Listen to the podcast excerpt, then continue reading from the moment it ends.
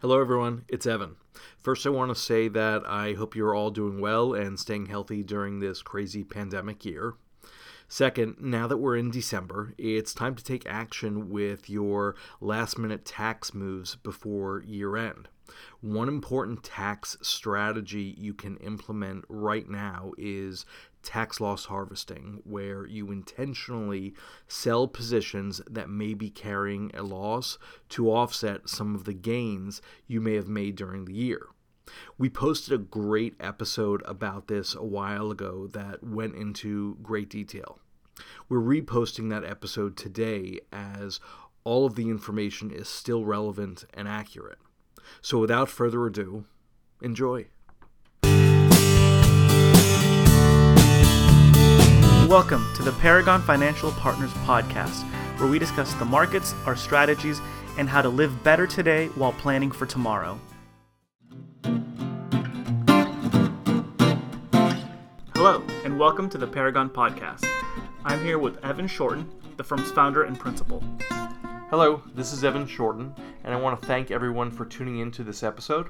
If you would like to listen to our previous episodes, you can do so at paragonfinancialpartners.com forward slash media. To subscribe to our podcast, you can find us on iTunes or Stitcher Radio. So now that the end of year is approaching, it's time to start thinking about potential tax liabilities that may be due. For this episode, we specifically want to focus on capital gains taxes and how using a strategy called tax loss harvesting can help you reduce your capital gains tax liability. To get the discussion started, let's explain what capital gains and losses are. Evan?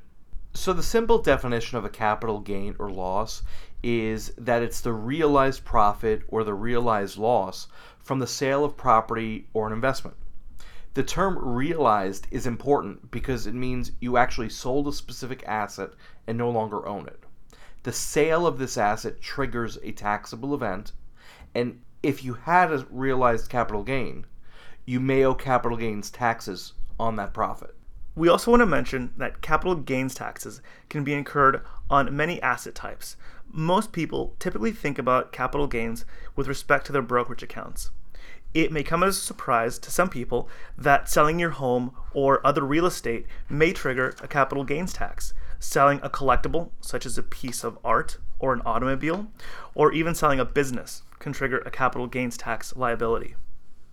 Yes, and different asset types have different capital gains tax rates.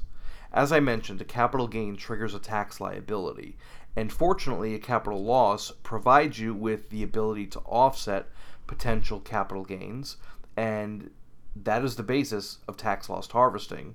In other words, if you had a substantial capital gain in a given year due to selling a highly appreciated stock while rebalancing your portfolio, or because you sold your home after it substantially appreciated over several decades, you can look for underperforming assets you own to sell at a loss.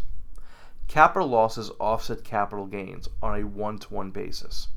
Meaning, if I sold a specific asset and had a capital gain of one thousand dollars, I can look for positions to sell that generate a loss of one thousand dollars, and my total capital gain would be zero, and I would have no tax liability.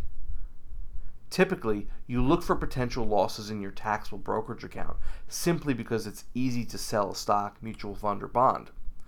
And capital losses in an asset class like equities can offset capital gains in real estate and collectibles as well. Now, what's important to recognize is making sure that you're focusing on and being aware that you're matching up long-term capital gains and losses with short-term capital gains and losses.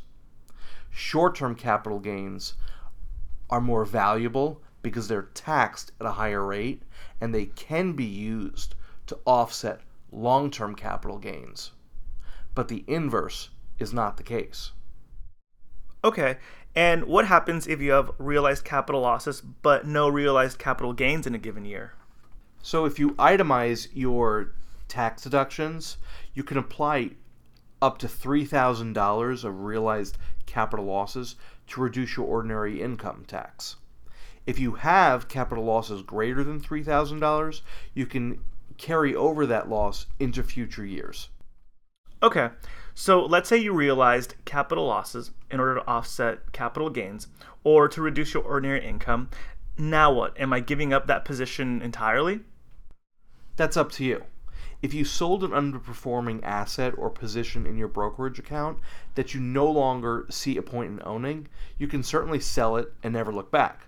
On the other hand, if the underperforming position is part of your long-term asset allocation, you can repurchase the position in thirty-one days. So would you be out of the market and holding cash for those thirty-one days? And what's the significance of the thirty-one days? You could keep the proceeds from the capital loss sale in cash for that time period. That is certainly an option. Or you could buy a position that helps maintain your asset allocation. For example, let's say I hold Kinder Morgan, ticker symbol K M I, which had a significant price drop since last December. I could buy an oil and gas E T F or the Hennessy Gas and Utility Fund to maintain my asset allocation for the time being. On the thirty-first day after the original sale, I would then sell the E T F or fund and buy back Kinder Morgan. I also want to be clear that we are not recommending that our listeners buy Kinder Morgan or to use any specific mutual fund or E T F mentioned in this podcast. We are simply picking these securities as examples to illustrate a specific point. With respects to the second question regarding the thirty-one days, if you sell a security at a loss and buy the same or similarly identical security within thirty calendar days before or after the sale, the loss is disallowed for income tax purposes. So you will not be able to offset the loss against the gain. Once the thirty-first calendar day hits, you're good to repurchase if it's part of your overall plan. The I R S created that rule specifically to prevent taxpayers from taking losses on securities they hold in order to avoid paying taxes. Additionally, the wash sale rule stretches across all of your accounts. And this is important because if you sell a position to generate a loss and repurchase that position within thir- the thirty-day period in a different account, the loss is still disallowed. If you sell a position to generate a loss in a taxable account and repurchase that position in a tax deferred or tax exempt account like a traditional or Roth I R A, again, the loss is disallowed. If you sell a position in your brokerage account to generate a loss and your spouse buys that position within the wash sale period in their account, again, the loss is disallowed. Now, waiting thirty-one days to rebuy a specific security has some risks, right? We've seen some pretty big price fluctuations in the market the last few years, and that can happen multiple times over a thirty-one day period. Essentially, you may not be able to repurchase as many shares as you originally owned. As the saying goes, there's no such thing as a free lunch. Tax loss harvesting may add some risk into your portfolio along with some added costs. As you mentioned, Elian, you may not be able to buy the same amount of shares as you once held if the price were to move up during the wash sale period. Additionally, depending upon where you hold your brokerage account, you may have a transaction fee on each sale and purchase.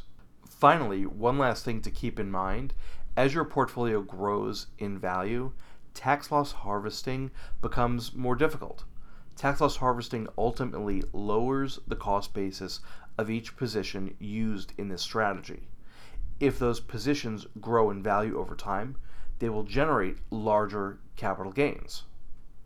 Also, there's a lot more that can and should be reviewed on this specific topic, so please consult with your financial and tax advisors. Okay, great. Thanks, Evan. We hope you enjoyed this episode of the Paragon Podcast. If you'd like to learn more about a specific topic, feel free to write us on our Facebook page or by emailing us at info at paragon financial partners dot com. Again, thank you for listening in. Paragon Financial Partners, Incorporated is a registered S E C investment advisor. The broadcast is for informational purposes only and should not be considered as a solicitation or offer to purchase or sell securities. The financial strategies and guidelines discussed herein may not be appropriate for everyone, as each individual circumstance is unique.